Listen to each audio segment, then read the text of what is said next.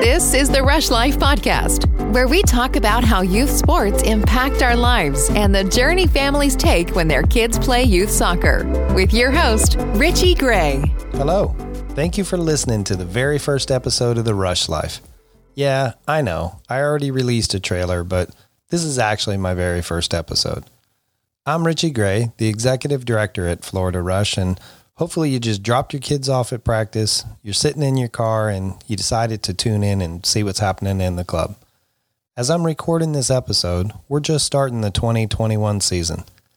I don't think I'm alone when I say that I'm really excited to be starting a new season. Even with all the COVID protocols, at least we're playing soccer again. Today marks five months since all of youth soccer came to a screeching halt. As it stands today, some regions in the U.S. are calling for closure of all youth sports programs, which I think is a terrible idea. Youth clubs, high schools, college athletics, they're all under a lot of pressure, and honestly, no one has a crystal ball to know what's going to happen in the future. There's a lot of uncertainty around sports these days. So, with all the uncertainty and the constant changes happening in our club, I thought that now would be a good time to start the Rush Life podcast. Both youth sports and Florida Rush are topics that I'm really passionate about. So, on this first episode, I wanted to spend some time to introduce myself and share a little bit about this journey that I've been on for the last 20 years. I've had the unique perspective of being a parent on the sideline, a volunteer coach, a board member, and the executive director for the last 12 years. I've had four kids that have come through the club soccer system two boys and two girls. I feel like I can relate to parents in our club because I've been in your shoes. Plus, I've been involved on the business side of soccer for nearly 12 years now. So, a little bit about myself. I'm 54 years old, I'm a native Floridian, and I've lived in the Dr. Phillips area pretty much my whole life. I've been happily married to my wife Carrie for 19 years, and when we got married, we had a blended family with four kids under the age of 10. Today, my kids are all grown up some of them have started their own families, and now I'm a young grandpa. and I got to tell you, I love being a grandpa. It's definitely a lot easier than parenting, and it's definitely way more fun. I can't even imagine being quarantined with our four kids. I think Carrie and I would have gone crazy for sure. Professionally, I spent the first 16 years of my career as a mechanical contractor. I own a couple of small businesses, and like I said, I've been the executive director here since 2008. Unlike a lot of my colleagues in youth soccer, I did not grow up playing soccer. However, I did play sports a lot when I was a kid in my neighborhood, and I played organized football from the time I was 12 years old all the way through high school. I may not have played soccer growing up, but let me tell you, I played sports almost every day. You see, my parents moved to Dr. Phillips in 1971.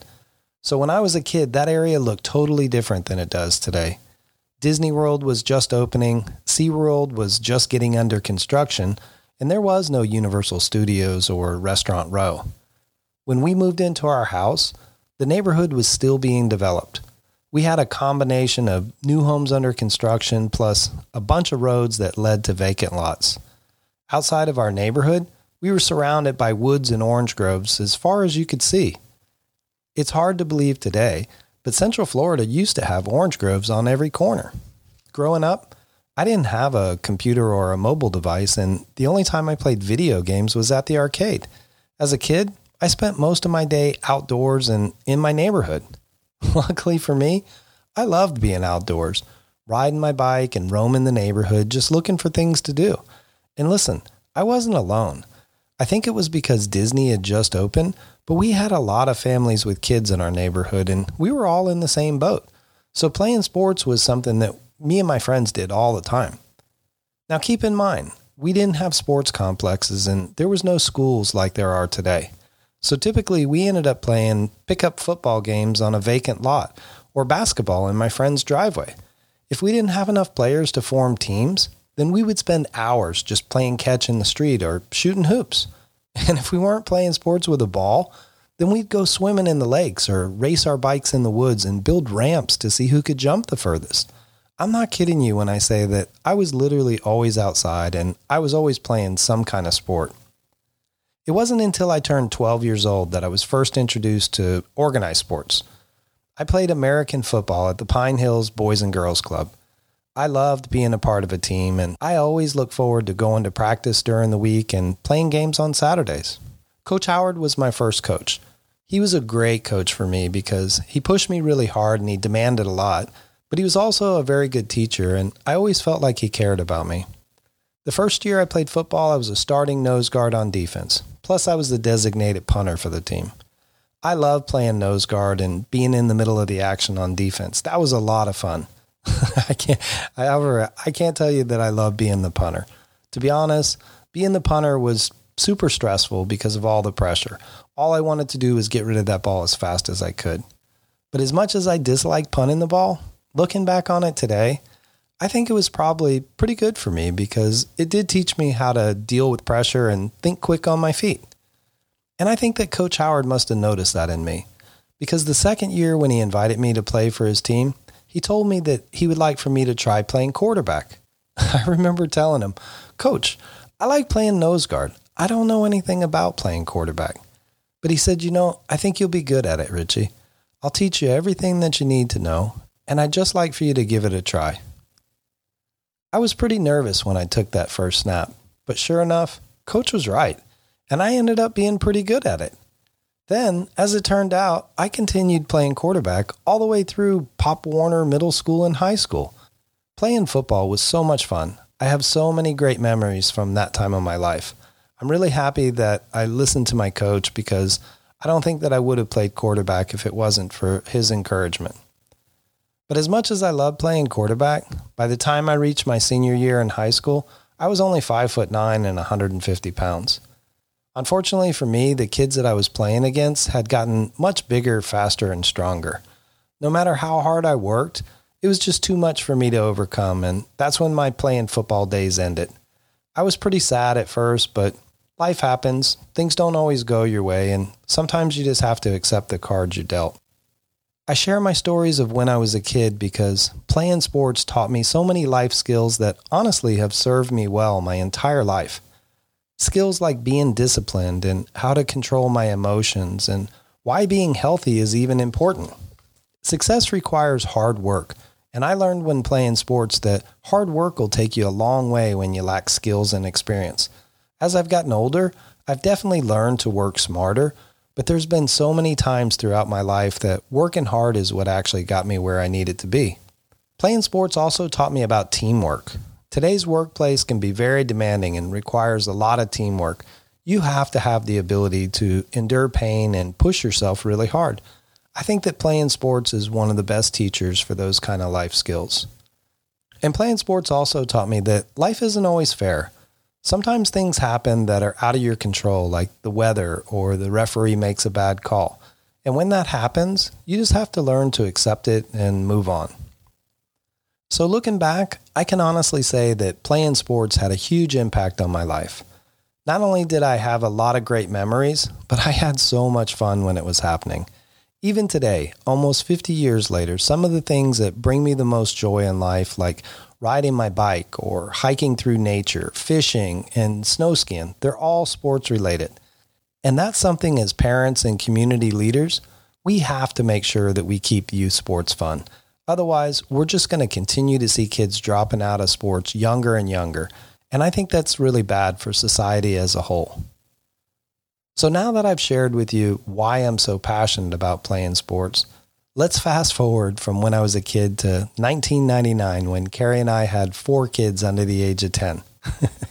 Trust me when I tell you, those are some good years for me to fast forward through. And if you're a parent listening to me right now, then you know that raising four kids under the age of 10 is not easy. And raising four kids in a blended family, it's even harder. So when we were looking for things to keep our kids busy and productive after school, getting them to play sports was the first thing that came to mind. Luckily, we lived within walking distance of the Dr. Phillips YMCA, and that's where I was introduced to youth soccer for the first time. You see, before Carrie and I got married, all of our kids had played different sports a little bit, but soccer was the one sport that all four kids loved to play. At the time, I loved soccer too because it burned up so much of our kids' energy. Plus, I also enjoyed being a parent on the sidelines. During our first season, our coach kept running into a lot of conflicts and he started missing practice. So he asked me if I'd be willing to help out as an assistant coach. I didn't know much about soccer, but I did know more than a 10 year old and I love being with the kids, so I said, sure, why not? Little did I know how much I was going to love coaching soccer, nor did I realize how much youth soccer was going to change my life in the future. But that's where my youth soccer journey began. Now, keep in mind, for the purpose of this podcast, I'm condensing years into minutes. But over the course of the next seven or eight years, I continued to coach our daughter's team.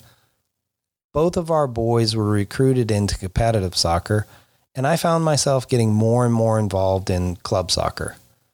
I mean, from registration to building teams, recruiting coaches, organizing coach clinics, distributing uniforms, scheduling, lining the field, setting up the goals, you name it, I did it at some point. Over time, my commitment and hard work to the club was noticed, and they asked me to join the board of directors. I was honored to serve on the board and be a part of the leadership team. Around that same time, youth soccer started to evolve and the business of soccer started demanding more out of clubs. Merging organizations and consolidating resource was a common topic of conversation for several years. Multiple times we met with other local club leaders to talk about merging, and everybody always said it was a good idea. But unfortunately, the first two questions other clubs would always ask was, what are we going to call the club and what uniforms are going to wear? Not only did that drive me crazy, but it didn't make sense to me. If it's a good idea, why can't we figure that part out later? Why do we have to start with those two questions?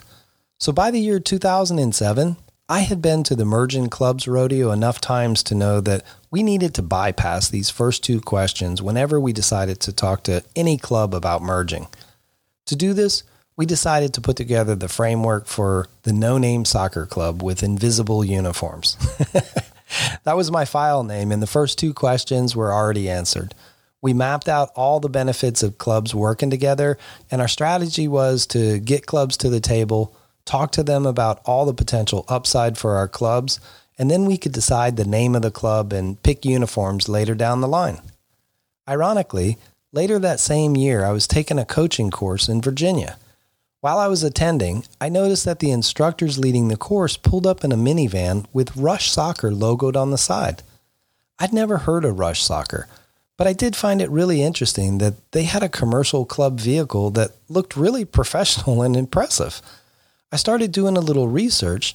I learned that they were a growing national organization that supported youth clubs with branding and intellectual property and best practices. They offered statewide licensing agreements for a fee, and Florida happened to be available. And that's when the light started going off in my head. National affiliation, intellectual property, Nike uniforms, best practices? oh man, we don't need to reinvent the wheel. Florida Rush could be a perfect fit for our no name soccer club. It had all the ingredients that we needed to bring the local clubs together. So that's exactly what I did. I reached out to three of the biggest soccer clubs in our area, which were Central Florida United, FC America, and Inter United, and I organized a meeting for us to meet with Rush Soccer. I reached out to Tim Schultz, the CEO of Rush Soccer, and I bought him a plane ticket to Orlando out of my own pocket. To his credit, he came down, he stayed overnight in my son's room, and the next day we met with the local clubs to learn more about Rush soccer. The meeting went really well. Tim talked about Rush's vision and he answered all of our questions. Then afterwards, he went back to Colorado and locally we took a few days to think about it. A week or so later, we all got together again and we shared our thoughts and pros and cons of the situation. Both Central Florida United and FC America, they liked the idea, but they weren't ready to join yet. Luckily for me, Jim Powell at Inter United Soccer saw Rush as a great opportunity. So the next season, we decided to join forces, and Florida Rush became the 21st Rush Soccer Club, and I was hired as the executive director. That's a true story. In the beginning, when our clubs first joined forces, Florida Rush was a much smaller club. We had around 400 registered players and two full time employees to manage the daily operations. Our club consisted of two programs. The majority of our players were on competitive teams, and we had a small recreational program with around 90 players. In addition to this being my full time job, my two boys were still playing in the club, and I was a team manager. So, just like you, I was at the field three or four times a week for practice, plus games on the weekends and tournament on, you know, tournaments on lots of the holidays. At that time, no other clubs in our area had ever done anything like this before. So everybody was watching us to see how things were going to work out. Combining players that first year, we had three teams that won state cup champions. That was a big deal for us, and as a result, Florida Rush made a big splash statewide. Over the last 12 years, Florida Rush has grown a lot. Today, we have nearly 2,000 players registered. We run 16 different programs, and I manage nine full time employees, plus another 30 contractor coaches. My youngest son graduated from the club in 2013, and I'm not coaching teams anymore. My role has changed over the years, and I'm not at the fields like I used to be. So as a result, I don't get to interact with the families like I used to. For sure, today I know a lot more about youth soccer than I did 20 years ago when I started. Youth sports is now a much bigger business. Today we have MLS right in our backyard with Orlando City. Expectations are higher than they've ever been before, and the opportunity for our players to develop their skills has never been better. I'm really excited about the future for Florida Rush. Plus, now I'm a grandpa and I've got another generation of soccer players in the pipeline. I plan to stay involved for many years to come. Well, there you have it 20 years and 20 minutes. I think this is probably the longest that I've talked about myself ever. It's been an amazing journey so far, and I feel really blessed to have a job that I love and the opportunity to impact so many families' lives. I want you to know that the staff at Florida Rush genuinely care about our club and we work hard every day to do the best job that we can. We're facing some really tough times at the moment, but I'm confident that when we get to the other side of this pandemic, that our club is going to be better than ever before. So thank you for joining me. You've been listening to the Rush Life podcast. If you like the show, hit the subscribe so you can make sure you get the next episode and share it with your friends. And if you're feeling like you want to give a little feedback, five stars, make sure that you leave a review because it helps people to find the show. I hope that you'll join me again next week, and I think that's going to do it for episode one. Bye, everyone. Thanks for listening to The Rush Life. To subscribe to the podcast, check out other episodes, and keep up to date, head over to www.rushlife.club. And if you would like to learn more about Florida Rush Soccer, you can visit us on our website at www.floridarushsoccer.com.